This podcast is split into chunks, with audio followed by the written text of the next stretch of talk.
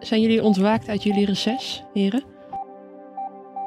Ja, eigenlijk wel. Ik wel. Ja, ik ben ook wel klaar voor. Ja? Ja, laat me komen. Goeie zomer gehad? Ja, toen maar weer geweest in Nederland, hè. Dus dat uh, Dan mag niet klagen. Wordt nog mooier dit weekend. heerlijk. Ga naar de Efteling. Morgen.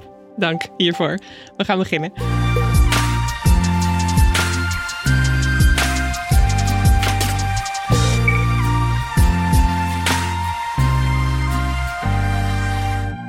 Goedendag allemaal en welkom bij de Week van Nu. Mijn naam is Lindsay Mossink en ik ben redactiechef bij Nu.nl. Um, de Week van Nu is eigenlijk onze openbare redactievergadering. Deze week gaan we vooruitblikken op het politieke seizoen. Dat weer van start gaat. We zijn er misschien stiekem een beetje vroeg bij. Uh, maar dat gaan we natuurlijk doen met onze politiek verslaggevers Avi Nasbiki en Edo van der Goot. Welkom. Hallo. Nogmaals. Naar Dank. de Efteling, ja. Ja, ja we, we zouden eigenlijk uh, al een paar weken geleden gaan. Um, maar was het zo slecht weer. Code geel was het, geloof ik. Oh ja. Toen we het moeten afblazen en het verplaatst naar, uh, ja, naar zaterdag. Naar meer dan uitstekend weekend. Ja. Weet je trouwens wel dat de, de baron vast zat? Ja, vlak, een uur lang. Ja, dat was trouwens nog bij ons op nu jij uh, werd gereageerd, maar dit is helemaal niet de foto. Want bij ons hing die op een foto vlak voor de vrije val. Dat Ja. moet dan weer een andere keer geweest zijn. Ja. Toen, toen stond hij volgens mij 10 minuten stil. Ik wou zeggen, hij heeft wel vaker vastgezeten. Ja, dus daar ga ik niet in. Nee? Nee, ben je gek. Ben je een achtbanenmens? Vroeger. Vroeger ging ik in alle achtbanen uh, die je maar kon, uh, waar je maar op kon. Maar nu niet meer hoor. Dat, is echt, dat heeft echt met dat je ouder wordt te maken. Hè? Dat je Ja. gewoon, ik durf dus ook niet meer. Maar word je misselijk dan? Lijkt, lijkt nee, fantastisch ik ben gewoon eh, bang dat er dingen misgaan. Jullie Nou, zijn ik, ben niet zozeer, ik ben niet zozeer bang dat er dingen misgaan. Ik was uh, naar uh, Six Flags. Ja, dat is nu Walibi. Ja, Of is het weer Six Flags? Eh, dat weet ik niet. In ieder geval, uh, ja, dat park. met En, al daar, die- ja. en daar hadden ze een nieuwe achtbaan. En uh, ik had er hartstikke veel zin in. Maar op een gegeven moment leek het echt alsof ik eruit zou vallen. En uh, ik hield me aan van alles vast. En toen dacht ik, ja, Ah. I'm getting too old for this shit. Bij Walibi had je ook zo'n attractie met, zoals in Disney met de dansende theeschoteltjes. Dat je je ronddraait de hele tijd. Een keer zo kotsmisselijk uitgekomen. De hele dag van het pa- park verpest. Ja, In dat Duitsland is- hadden ze ook een leuke attractie, eh, zag ik, op nu.nl. Ja, die, Dat- die moet je ja. misschien even uitleggen. Die is Die, die, gesloten. ja, nou ja, goed. Die, die achtbaan hadden wij een filmpje van op de site. En die leek eh, op een eh, symbool uit een eh, duister Duits verleden. Dus ik geloof dat die attractie. eh, Oh, dat klopt. Het ding Ja. heet ook iets van de klopt. arend of zo. Of, eh, ja. Ja. Ja, ik kan echt geen bruggetje vinden nu. Maar we eh, gaan het straks hebben over Den Haag. Emotionele achtbaan. allemaal, dat is een emotionele achtbaan. Dankjewel, Edo. Eh, maar voordat we dat gaan doen, hebben we allemaal nog iets meegenomen. eh, wat ons deze week is opgevallen. Ehm, Edo, ik wil met jou beginnen. Denmark, I looked forward to going, but I thought that the prime minister's statement that it was absurd, that was a, it was an absurd idea, was nasty. I thought it was an inappropriate statement. All she had to do is say, no, we wouldn't be interested, but we can't treat the United States of America the way they treated us under President Obama. Uh, I thought it was a very uh, not nice way of saying something. They could have told me no. Ja, je hoort natuurlijk eh, president Trump die eh, zijn bezoek aan Denemarken afzegt. Omdat hij eh, Groenland wilde kopen. Groenland is natuurlijk een autonoom onderdeel binnen het Koninkrijk van Denemarken. En ik, eh, ik heb Trump ook op eh, mijn Instagram. En ik zie af en toe zie ik, eh, een fotootje van hem voorbij komen. En ik denk heel vaak, en dat is echt zo, dat het nep is. Ik denk, oh, er zit iemand te faken en iemand die... Hoe bedoel je, wat, wat net... nou, ik, ik zag die foto die jullie misschien wel kennen. Dat je Groenland ziet met een grote gouden toren met heel groot Trump erop. En Trump die twittert daarbij of die zet dus ook op Instagram van... ik beloof dat ik dit niet zal gaan doen. En ik dacht oprecht dat dat een grap was.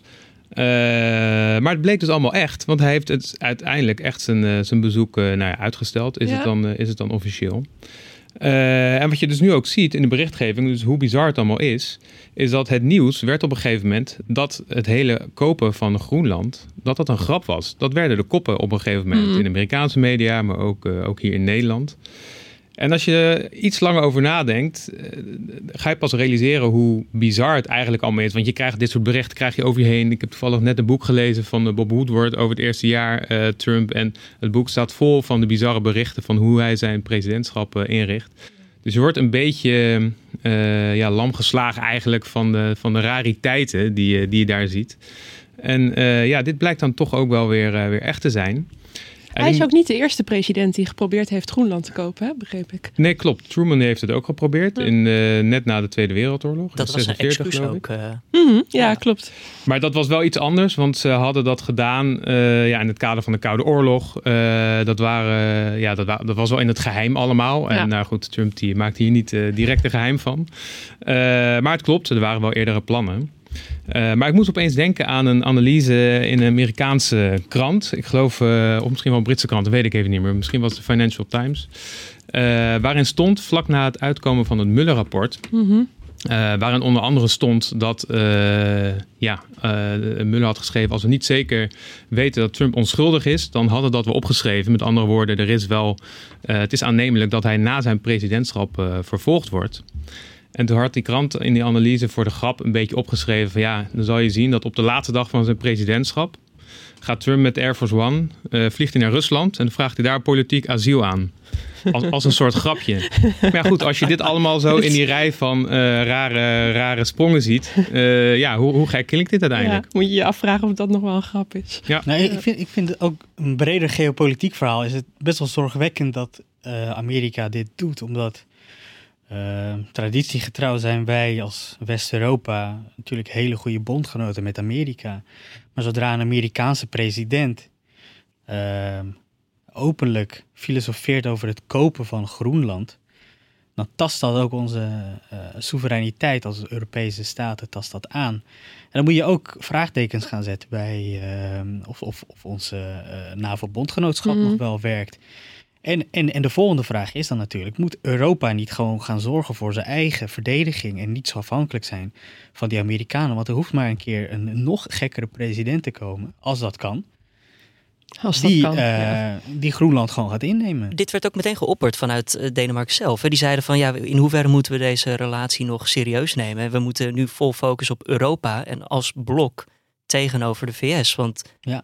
als, als een partner dit doet, een, Hmm. vriendschappelijke partner. Wat, het heeft ook allemaal ja. met vertrouwen te maken Ja. natuurlijk. Ja. Ik moest denken aan een, eh, aan een schoolplein. Hè? Dus eh, eigenlijk heeft hij dan de, de wereldpolitiek een beetje tot schoolplein verkleind. Van als jij niet aardig bent tegen mij, dan, eh, dan mag jij niet naar, naar, mij, eh, naar mijn huis komen en eh, kunnen we Playstation spelen. Dat is, eh, dat is wel een beetje niveau. Avi? Mijn moment. Ja. Ja, dat is de Matrix, hè? Deel 4 komt eraan. This is your last chance. After this, there is no turning back.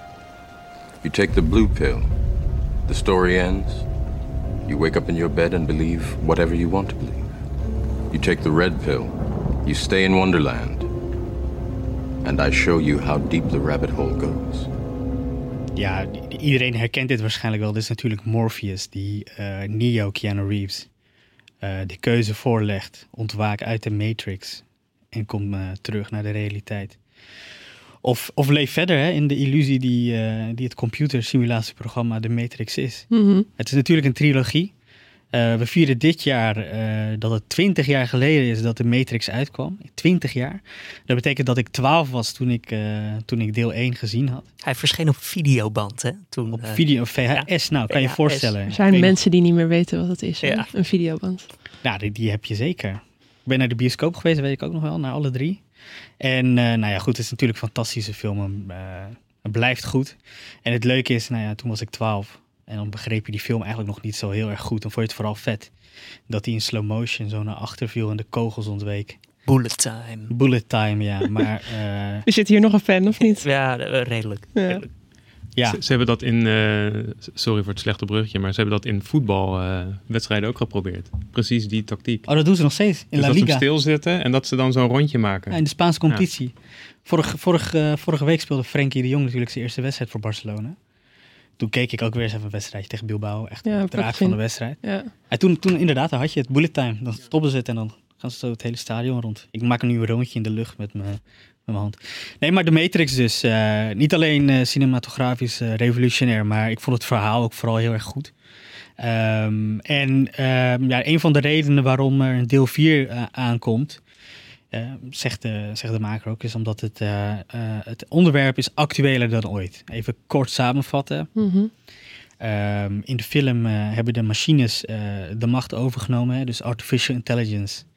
Um, is zo ver gevorderd dat uh, de uh, machines uh, slimmer zijn geworden dan, dan de mens. En ze gebruiken de mens als een soort um, grondstof, voedingsstof voor het aanvoeren van, van de machines. En um, nou ja, zover zijn we nog niet, volgens mij.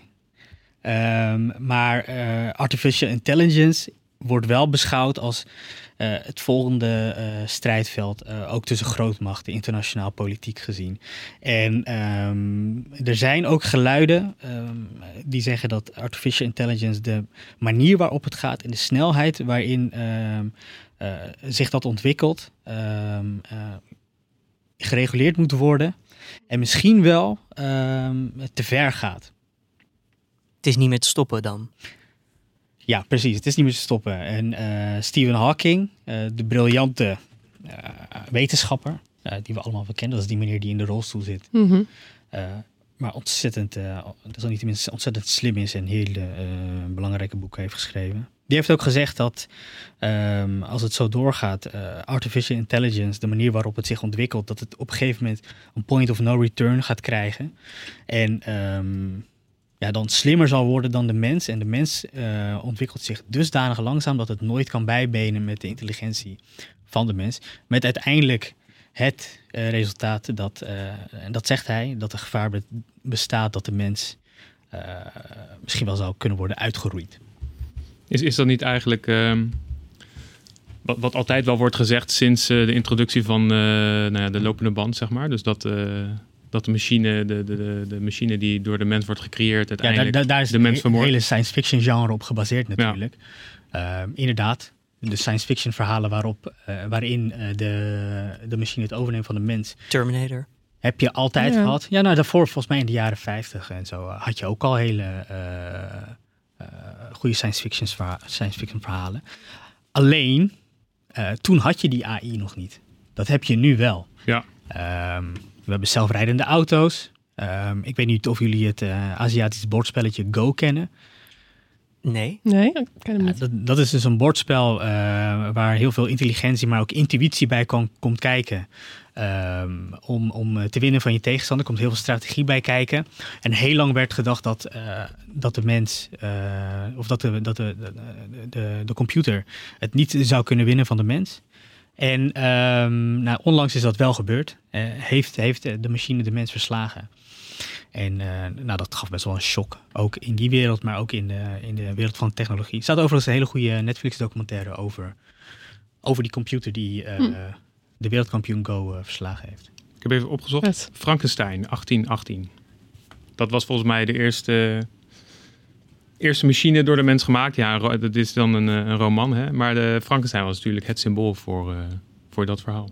Je zou bijna vergeten dat we het nog over Den Haag moeten gaan hebben ja. straks. Hè? het gaat lekker door zo. Ja. Eh. Maar die Reeves is ook een ongekend populaire uh, acteur hè, in de VS. Keanu Reeves? Ja. Ja, ik vind hem top. Ja. Hij heeft... Uh, het lijkt wel alsof die man nooit ouder wordt. Nee. Hij heeft ook geen emotie of zo. Hij Echt krijgt wel. altijd hetzelfde. Wat zeg jij nou? Hij heeft geen emotie. Heb je John Wick gezien? Ja, maar daar is hij ook altijd een gewone. Daar zou hij net zo goed Neo kunnen spelen. Nee, nee, nee, nee, nee. Ben ik het niet mee eens. John Wick is er gewoon Wel vet film hoor. Maar, ja, ja, ja. Uh, ja. ja, het is wel echt anders dan uh, de Matrix. Ja, ja, ja. Maar qua looks, als Neo, als uh, Keanu. Elke nou, rol is niet hetzelfde. Nou, Julien, kom er maar in dan.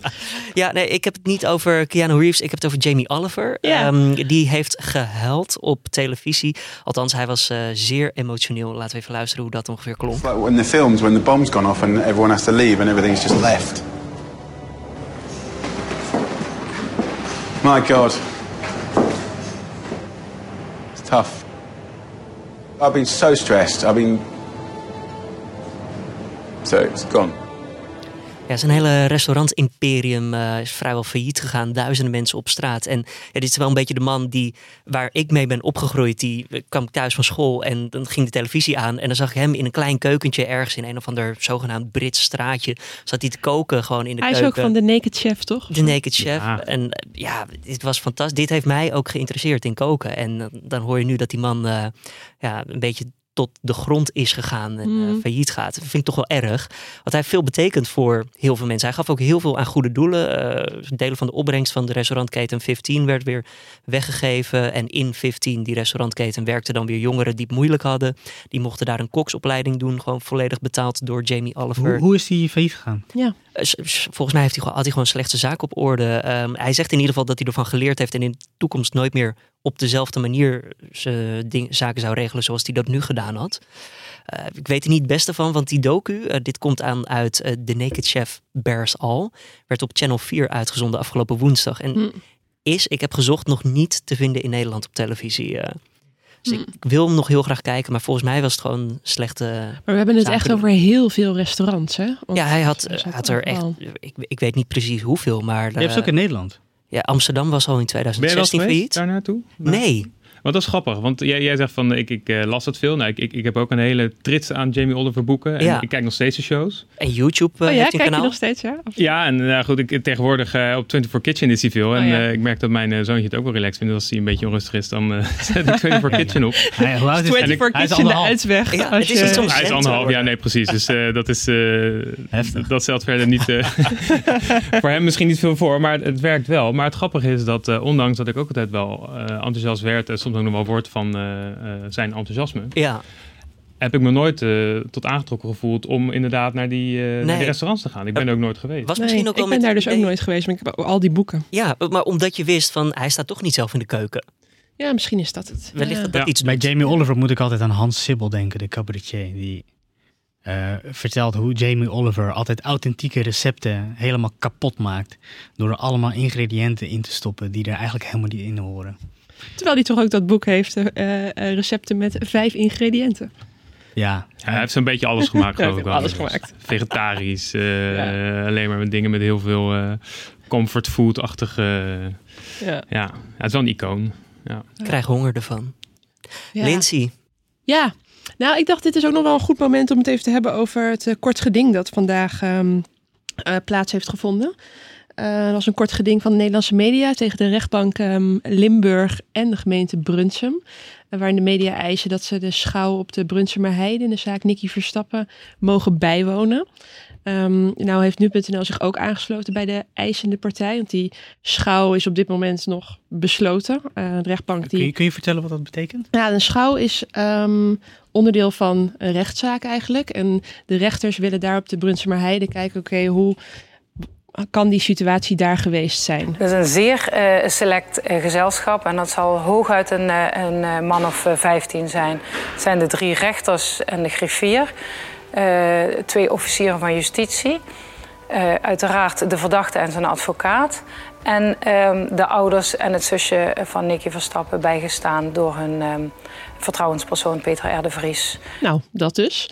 Ehm, en dat eh, gebeurt dinsdag. Vervolgens is dan dinsdagmiddag een pro forma zitting eh, in die zaak. Dus eigenlijk is het echt onderdeel van een rechtszaak.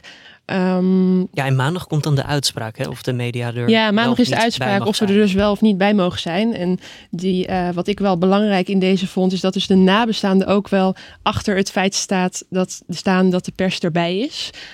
Advocaat van Jos B. heeft zich ook aangesloten bij de eisende partij. Ehm, het argument van de rechtbank is dat ze willen dat het rustig verloopt, die schouw. Dus daarom weren ze eh, media. Maar goed, uiteindelijk is het natuurlijk wel ehm, plicht van de media om zo'n rechtszaak ja, op een goede wijze daar verslag van te doen. Eh, dus ik denk dat het goed is dat deze zaak is aangespannen. Maar maandag volgt daar dus uitspraak eh, Ja.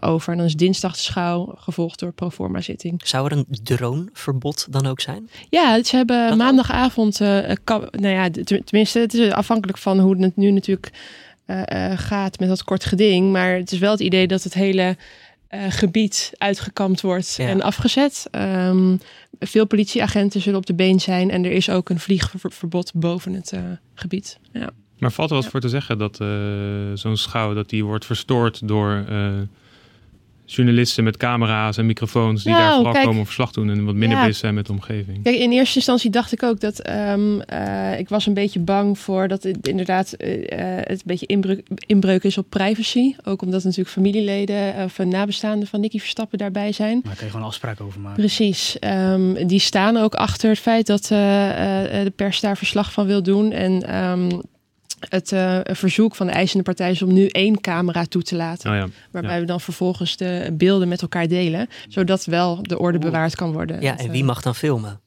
Ja, Want goed. Een, een ja. SBS filmt anders dan een NOS en een NOS Ja. weer Nou, anders dat- dan een RTL. volgens mij is dat niet zo heel erg raar hoor. Nee? Nee, Dat, je, eh, eh, dat, dat er beelden gedeeld worden. Oké. nee, Ja. klopt. Dus dat is nu ehm, eh, de wens vanuit media. Ehm, eh, ja, en dan gaan we maandag horen wat daar de uitslag van is. Heren, we moeten het nu echt hebben over Den Haag. Ehm, we gaan vooruitblikken. Eerst twee vragen. Nee, ja, eigenlijk één vraag. Nee. Hoe was het in Den Haag deze zomer? Ik eh, was grotendeels hier gebleven. Ja. Want ik pak mijn vakantie altijd in december. Edo die was wel eh, lekker vrij. Ja. Ja, wat hebben we allemaal meegemaakt? Ja, misschien zijn het wel Eh, twee vragen. Hè? Want In, in, eerste dag, in eerste instantie, hoe was jullie zomer? Nou, jij was hier gewoon eh, eh, veelal in Hoofddorp. Eh, Edo is lekker op vakantie geweest. Ehm, maar hoe was het voor de partijen deze zomer? Volgens mij hebben we een eh, vrij rustige zomer gehad. Alleen de Partij voor de Dieren die heeft het nog een beetje eh, moeilijk gehad. Daar is een Kamerlid, Femke Merel van Koten eh, uit de partij gestapt. Ehm, zij kon zich niet langer meer vinden in de koers van, van die partij. Die was volgens haar te veel gericht op milieu en te veel op dieren. En had te weinig oog voor andere zwakkeren in de samenleving. Ja, er komt eigenlijk op neer. Ze hadden te weinig oog voor mensen. Eh, zij is eruit gestapt, voor zichzelf begonnen. Ehm, we hebben natuurlijk eh Wiebren van Haga gehad. Begint inmiddels een beetje traditie te worden. Deze VVD was vorig jaar ook al in opspraak geraakt. Eh, vanwege ehm, eh, eh, zijn vastgoed-imperium. Ehm, nou, die- jullie weten dat misschien nog wel. Shopper de Pop Mhm. heet zijn bedrijf. Hij overtrad een aantal regels eh, met het verhuren van eh, de pandjes die hij in. Huisjesmelken zou die zijn. Ja. Ja, in, in Haarlem, ja, onder meer. Ja. Ehm, en dit jaar eh, eh, eh, klo- kroop hij met te veel alcohol op eh, achter het stuur en is gepakt. Ehm, eh, door de politie hebben we daar ook een boete voor gehad. Ehm, wat natuurlijk zeer, zeer pijnlijk is voor de VVD. Ehm, Is dus- dat dan weer een krasje voor de VVD of hoe moet ik dat zien? Ja, zeg maar gerust, ja. Ja. Ja, maar inmiddels weet je, die partij die heeft zoveel krassen. eh, Ja, kan ook als- wel als- wat krasjes als hebben. iemand, Als iemand ehm, de, de, de analyse heeft hoe het kan dat die partij met zoveel schandalen keer op keer wegkomt? Mhm. ja, die, die verdient een prijs. Maar is dat ook niet gewoon omdat ze de grootste zijn, dus dan kan je ook het meest hebben? Nee, dus wat ik al zei, degene die met die analyse komt, Ja. die, eh, die dit verklaart. Maar ehm, goede poging wel, ja. Jules. Ja, nee, dat is hem niet. Dat is hem niet. Jammer. Nee, het is wel pijnlijk. eh, het is een partij die zich profileert als een law and order partij. Heeft ook op hun website staan. Hè, met mensen die eh, eh, over de schreef gaan, moet je hard aanpakken. En dan heb je hier een Kamerlid, Mhm. keer op keer in de fout gaat. Die krijgt een zwaardere portefeuille. En eh, een boete en een reprimande van Klaas Dijkhoff en weer verder. En dat heeft allemaal mee te maken dat deze coalitie natuurlijk 76 zetels heeft. De minimale meer, eh, meerderheid. Er hoeft er maar eentje, één kikker uit die krijwagen eh, te springen of eh, de hele boel klapt in elkaar. Ehm, maar dat gezegd hebbende, ehm, ja, achtervolgde die partij niet. Achtervolgde de coalitie ook niet. En het kabinet ook niet. Die hebben een vrij rustige zomer gehad. En die hebben toen in alle rust kunnen toewerken naar ehm, Prinsjesdag. Ja. Komend politiek Ja. jaar. Ja. Wat allemaal in het teken zal staan volgens mij van, eh, van de koopkracht Ja. en de lonen. Voordat we dat gaan doen, wil ik het eerst nog wel even over Forum hebben. Ja, Ja, hoe, hoe vergeet ik die? Ja, Forum voor Democratie over, natuurlijk. over onrust gesproken. Ja. Want inderdaad, een rustige zomer voor de coalitiepartijen eh, kunnen zich voorbereiden. Maar ehm, voor Forum en fractie Otte nu Fractie Otto officieel, ja. eh, is, is, het geen rustige zomer geweest, Edo. Nee, dus ook nog eens in een eh, periode dat er eh, bijna niks anders te melden valt eh, qua politiek nieuws. ontplofte daar weer een, een bommetje. Mhm. Nou, kijk, in de lang verhaal kort. het is natuurlijk bekend dat Henk Otte, een van de oprichters ook van Forum voor Democratie en Thierry Baudet, die, die, dat zijn geen vrienden meer. Die, die waren tot elkaar veroordeeld, leek het. Maar Henk Otte heeft besloten om uit die fractie te stappen. En twee andere senatoren van Forum voor Democratie, die, die gaan mee. Eh, en dat kan op zich nog wel wat gevolgen hebben, want eh, de Eerste Kamer, daarin heeft de coalitie geen, eh, geen meerderheid. Dus ze moeten een aantal partijen, een aantal oppositiepartijen zoeken om zaken mee te doen. Nou, bij het pensioenakkoord zagen we dat bijvoorbeeld, dat PvdA en GroenLinks, die, die doen daarmee Mhm. om een coalitie aan de meerderheid te helpen. En nu krijgt uh, de coalitie en het kabinet krijgen nu een uh, optie over rechts als het ware erbij. Uh, ze hebben zes zetels extra nodig voor meerderheid. De Otte heeft er drie. Maar als je kijkt dat SGP heeft er twee, 50PLUS heeft er twee. Je hebt nog een onafhankelijke senaatsfractie heeft een zetel. Uh, dus ja, dus die zullen, die, uh, die zullen dit allemaal vanaf de, vanaf de kant uh, met genoegen gadeslaan. En die leunen achterover. En al die verhalen voor de verkiezingen, provinciale staatsverkiezingen van de coalitie gaat zijn meerderheid verliezen. Ja, blijkbaar is het toch niet zo, zo heel erg. Hoeft niet zo heel erg te zijn als van tevoren rekening mee werd gehouden. Ja. Jij schreef dat ook wel mooi op, maar in principe is dat natuurlijk ook waar. Um, coalitiepartijen zijn nu eigenlijk na deze hele heisa Forum en fractie Otte de lachende derde. Ja, dat, dat kun je wel een beetje, een beetje stellen, ja. ja. Kijk, de, de breuk op zich is natuurlijk al bizar dat is gegaan. Dat Otte eerst zo, zo, zo kritisch was op zijn politieke voorman. Nou, nu die, uh, nu die officieel is gerooieerd, uh, veel modder gooien. Uh, er zou aangifte gedaan worden bij, bij de politie van Smaat en Lasser. Is allemaal nog niet gebeurd. Ja, Baudet maar... heeft gezegd dat hij, dat hij dat niet meer gaat doen, hè? Baudet heeft gezegd dat het niet meer gaat doen. Het is allemaal te duur en duur te lang. opmerkelijk, want bij Olongren ja. heeft hij dat wel gedaan. Hè? Hij, hij betichtte Olongren ervan. ja, goed punt. Ja, toen, toen deed hij wel aangifte. Ja. Nu zegt hij van, ja joh... Het heeft helemaal geen zin. Helemaal ja. geen zin. Maar hij zei toch ook van, er gebeurt toch niks mee? Schreef hij op Twitter. Ja. Ja, dat is gek. Ja. Baudet zit er ook best wel een beetje laconiek in, toch? Ja, een beetje, een beetje te laconiek. Kijk, aan de ene kant heeft hij... tactiek? Nou, aan de ene kant uh, zegt hij uh, van... Kijk, onze, onze taak is om het oppositiegeluid te laten horen. En hij heeft van tevoren al gezegd... wij willen helemaal niks uh, met dit kabinet te maken hebben. We gaan ook nergens aan meewerken. Uh, en ja, het is dat... getalsmatig gezien, maakt, maakt het voor hem ook niet zo heel veel uit. Maar ja, hij verliest wel een kwart van zijn senatoren. Dus het zal hem sowieso niet koud laten. Maar hij wilde misschien niet uh, aangeslagen overkomen. En de vraag is, uh, hoeveel volgen er nog? Hè? Je hebt ja. in Zeeland ook een, een statenlid dat zijn vertrek uit de partij aankondigde. En ik denk wat je nu gaat zien de komende tijd, is dat Otte um, um, en, en, en zijn, uh, zijn medestanders steeds meer zullen gaan focussen op wat zij noemen die boreale koers van uh, Baudet. En um, ja, je ziet dat Otte die, die haalt echt nu Hitler erbij, hè? Om, uh, om hem in die hoek te... Ja, dat doet hij letterlijk. Hè? Ja, sinds, sinds, deze week echt om hem in die hoek te duwen. Milieu, geloof ik, die twitterde een foto van de boeken die uh, Baudet las. Ja. En er zaten een aantal van die, uh, ja, van die nazi-boeken tussen. Dus zij zullen zich steeds meer gaan richten op Um, het feit dat zij uh, dat, dat Baudet een beetje alt-right is.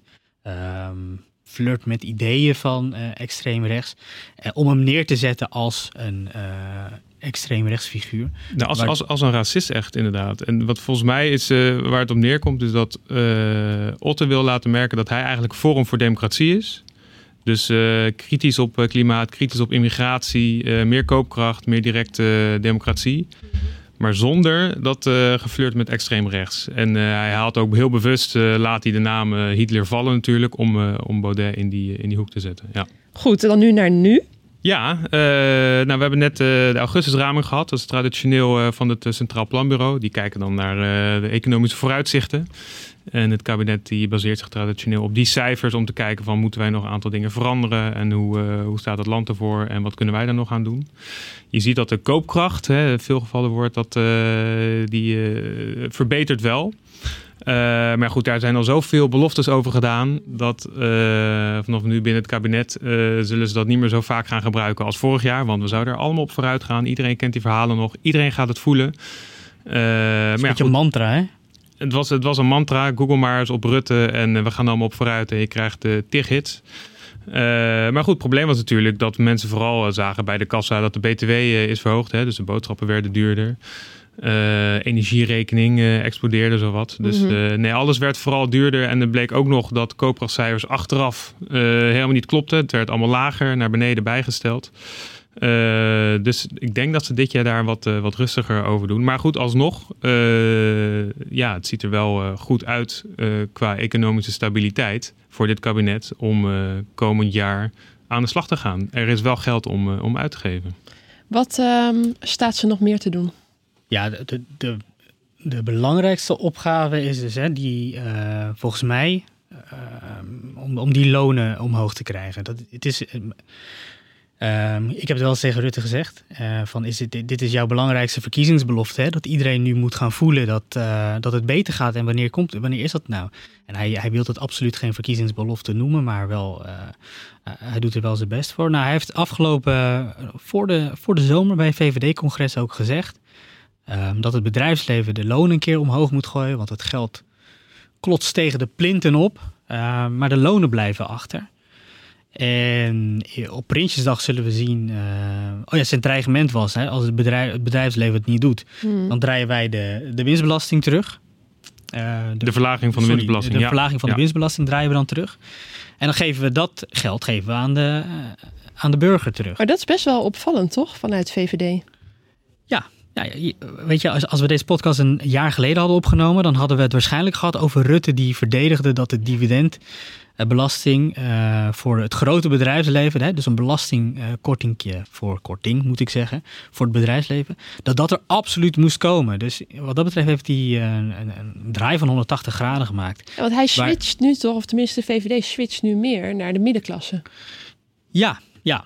Dus, dus het, is wel, het is wel opmerkelijk inderdaad dat, dat je een jaar geleden staat te verdedigen dat de grote bedrijven een korting moeten mm -hmm. krijgen. Uh, en een jaar later uh, staat te vertellen dat uh, de middenklasse een loonsverhoging moeten krijgen. Dat heeft er allemaal mee te maken ehm, ja, dat er ook weer over twee jaar verkiezingen aankomen. Moeten we even luisteren naar wat Rutte zei? Ja, lijkt me mooi. Wat op dit moment gebeurt, is dat de winsten in de grote ondernemingen klotsen tegen de plinten op. Maar het enige wat echt stijgt in die grote bedrijven zijn de salarissen van de topmannen. Niet de CEO's. Die gaan onvoldoende omhoog. En ik vind dat niet acceptabel. Ja, dit is dus echt... Uh, de sociaaldemocraat Rutte. De sociaaldemocraat Rutte, ja. ja mij, je je lacht erbij, Edo, maar dat is... Ja. Lilian Marijnissen, nou, ja. die zei dat ook, hè? Het is, het is uh, de beste premier die PvdA nooit gehad heeft, uh, zou je misschien in het absurde kunnen, kunnen zeggen. Ja. ja, alleen ze hebben wel premiers gehad. Nou, goed. Ja, maar Rutte is... snap je? Ja, oké. Okay. Ja.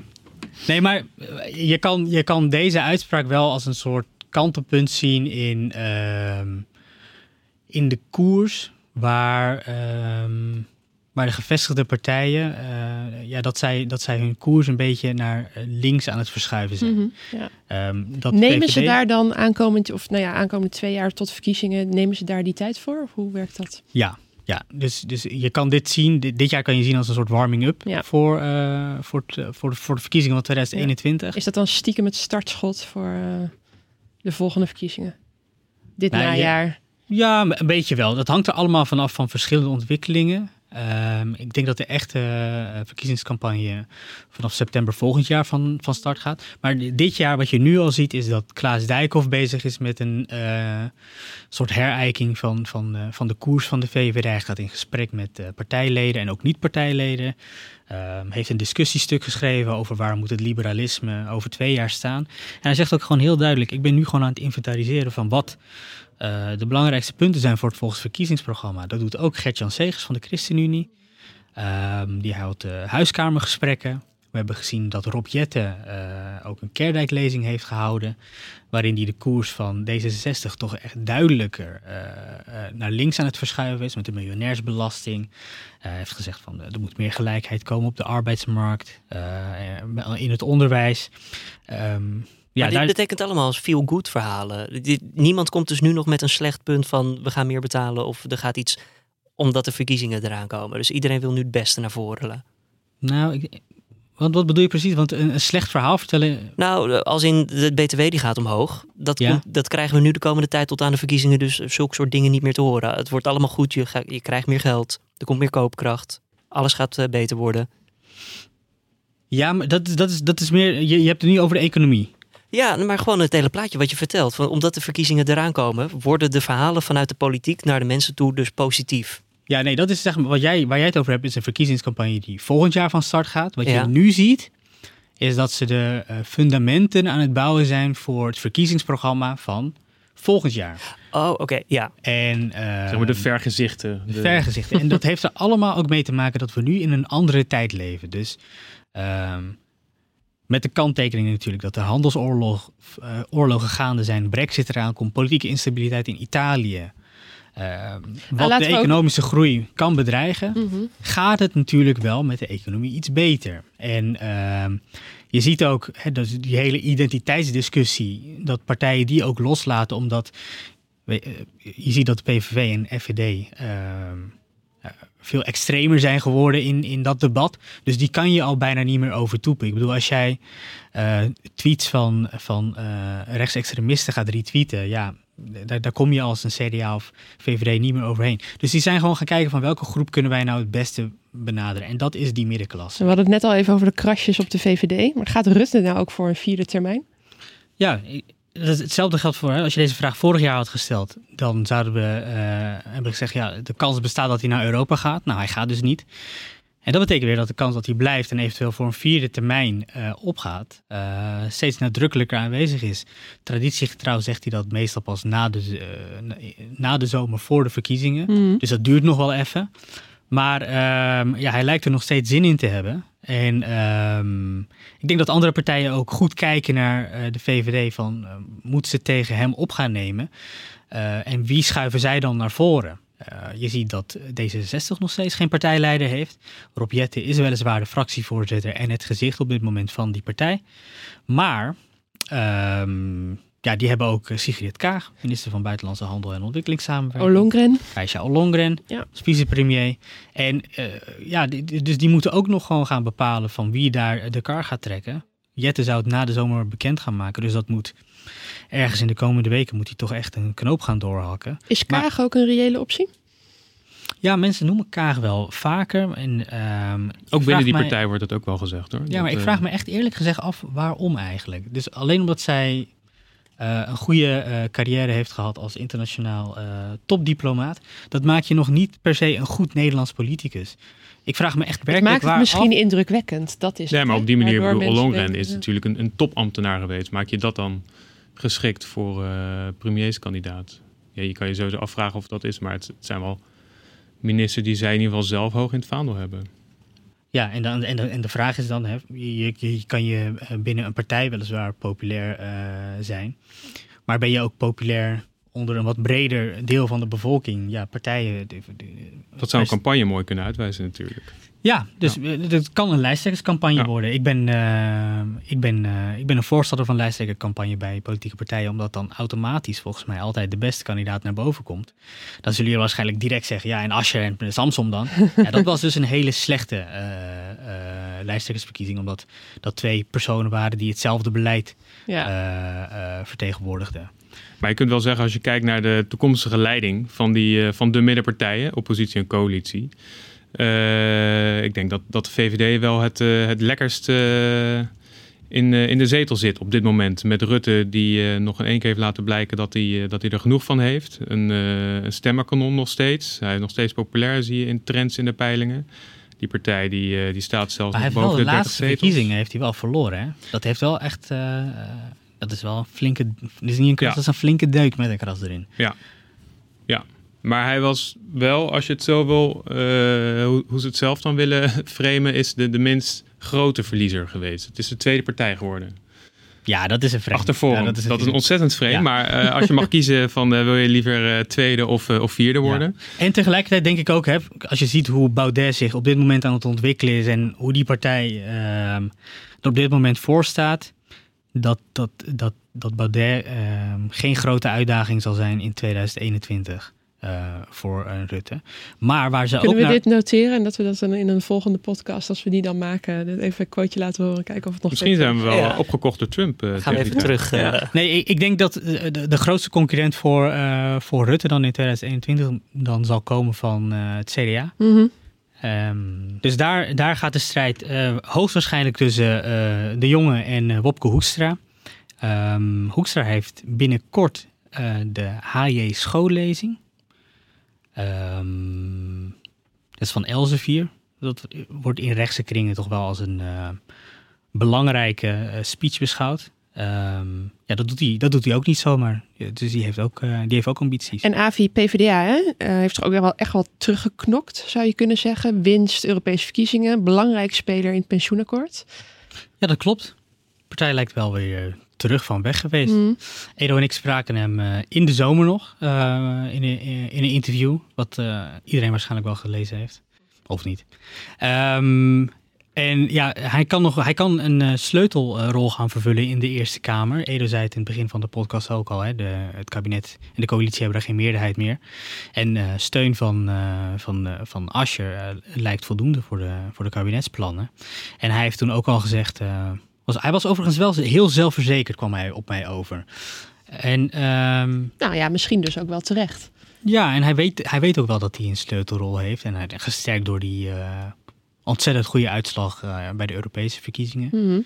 Hij heeft toen gezegd, ja, het belangrijkste punt voor PvdA zijn meer geld naar onderwijs en uh, meer geld voor en ambitieuzer woonbeleid.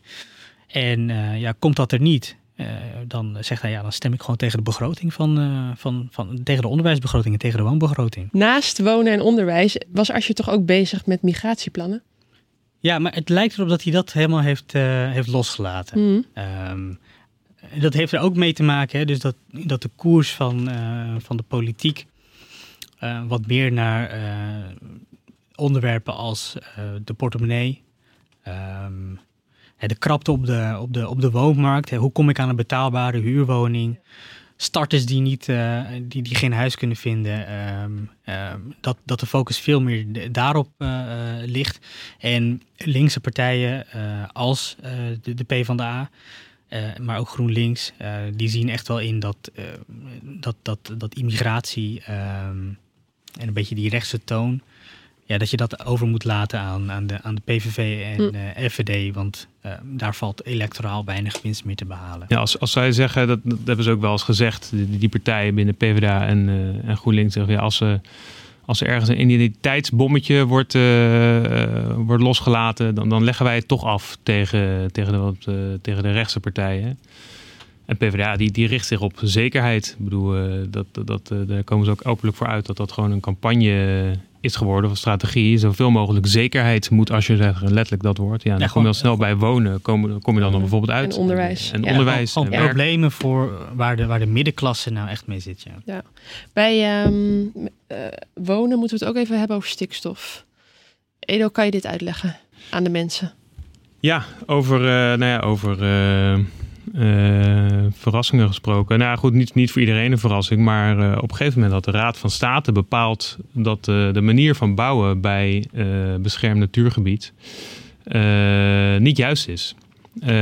stikstof is niet goed voor bepaalde delen in de natuur. En er komt stikstof vrij als er ergens wordt gebouwd. Uh, dat zijn wegen, dat zijn huizen inderdaad, de woningen. Maar uh, ook windmolenparken, uh, stallen voor of boerderijen. verzin het en er komt stikstof vrij. Dus Lelystad Airport, de, het circuit van Zandvoort. Ja, deze uh, uitspraak heeft gevolgen voor nou ja, alles wat je maar kan bedenken. Naar de luchtvaart, wegen. Ja. Uh, ja. Het, ja. ja, nee, dit, uh, de ABN AMRO becijferde deze week dat het de bouwsector ongeveer 14 miljard euro kan, kan kosten. maar ja, goed, het is, het is niet voor niks een uitspraak geweest. er wordt, de natuur wordt gewoon schade aangedaan. En er is gewoon niet goed gekeken toen die regeling werd geïntroduceerd van wat voor een effect heeft dat eigenlijk op, uh, op die beschermde natuurgebieden. En uh, ja, er wordt wel echt uh, min of meer terecht wel gezegd van dat Nederland op slot gaat door deze uitspraak. dus daar wordt nu hard over nagedacht. Er zijn vijf ministeries, de provincies, de gemeenten, die hebben nu allemaal de koppen bij elkaar gestoken om een soort crisisteam op te richten. Uh, er is een adviescommissie in het leven geroepen onder leiding van uh, Johan Remkes. Die komt uh, een deze weken met een, ja, met een advies van hoe om te gaan. Lees hoe ja, te omzeilen wellicht met, met deze uitspraak. want het leven moet door. En ja, er zijn de, de, de, wat groene partijen, hè, GroenLinks, Partij voor de Dieren, die zeggen van ja, dit is gewoon, we moeten de natuur beschermen. Dus hoezo meer gaan bouwen? Dat is helemaal niet nodig. Uh, maar als je kijkt naar hoe ze er bij de VVD in staan, die laten dan vallen van ja, we hebben ook wel heel erg veel beschermde natuurgebieden. Uh, of de verkeerswoordvoerder zei van uh, we moeten gewoon lekker kunnen bouwen zodat we lekker met z'n allen op de weg kunnen in onze, mm. in onze auto. Ja, Schiphol die uh, slipt natuurlijk dicht. Schiphol slipt dicht. Nou, dus dat heeft inderdaad weer gevolgen voor het overstapvliegveld Lelystad Airport. Dat misschien toch weer uitgesteld gaat worden, de opening daarvan. Uh, dus ja, als je het echt hebt over praktische uitdagingen, dan uh, worden alle vergezichten en alle visies en alle mooie politieke analyses even aan de kant geschoven. En uh, dan krijgt dit voorrang, want dit gaat wel veel grotere gevolgen hebben. Waar hebben jullie nu het meest zin in komende politieke seizoen? Ik, ik heb het meest zin in om te kijken hoe die, hoe die nieuwe verhalen van de politieke partijen zich ontwikkelen. En wie, de, wie de partijleiders gaan worden. Ja. Echt die partijleidersstrijd. Ja, ja. ja. ik ben toch echt benieuwd naar hoe die koers van, van de politiek zich aan het verleggen is. Mm -hmm. Ja, naar links. Ja, of wat meer naar het midden. Dat kan ook, hè. Ja, ik ben wel benieuwd. Er is al wat vaak over gezegd sinds uh, nou, Dijkhoff, uh, Jette. Dat zijn allemaal relatief uh, jonge mensen aan de top van de politiek. Ik ben ook wel benieuwd hoe die nieuwe generatie politici zich persoonlijk gaan ontwikkelen. je ziet inderdaad in het begin probeert iedereen zich ontzettend te profileren om een beetje smoel te krijgen. Nou, ze zitten nu al een, een tijdje tussen aanhalingstekens. Dus ik ben benieuwd hoe zij nu als ja, politiek leiders zich gaan, gaan ontpoppen. En hoe sowieso de hele, ja, de hele generatie daar, daaromheen, dus de, de nieuwe generatie politici, hoe zij zich gaan presenteren aan ons. Mooi. Heb jij er ook zin in, Jules?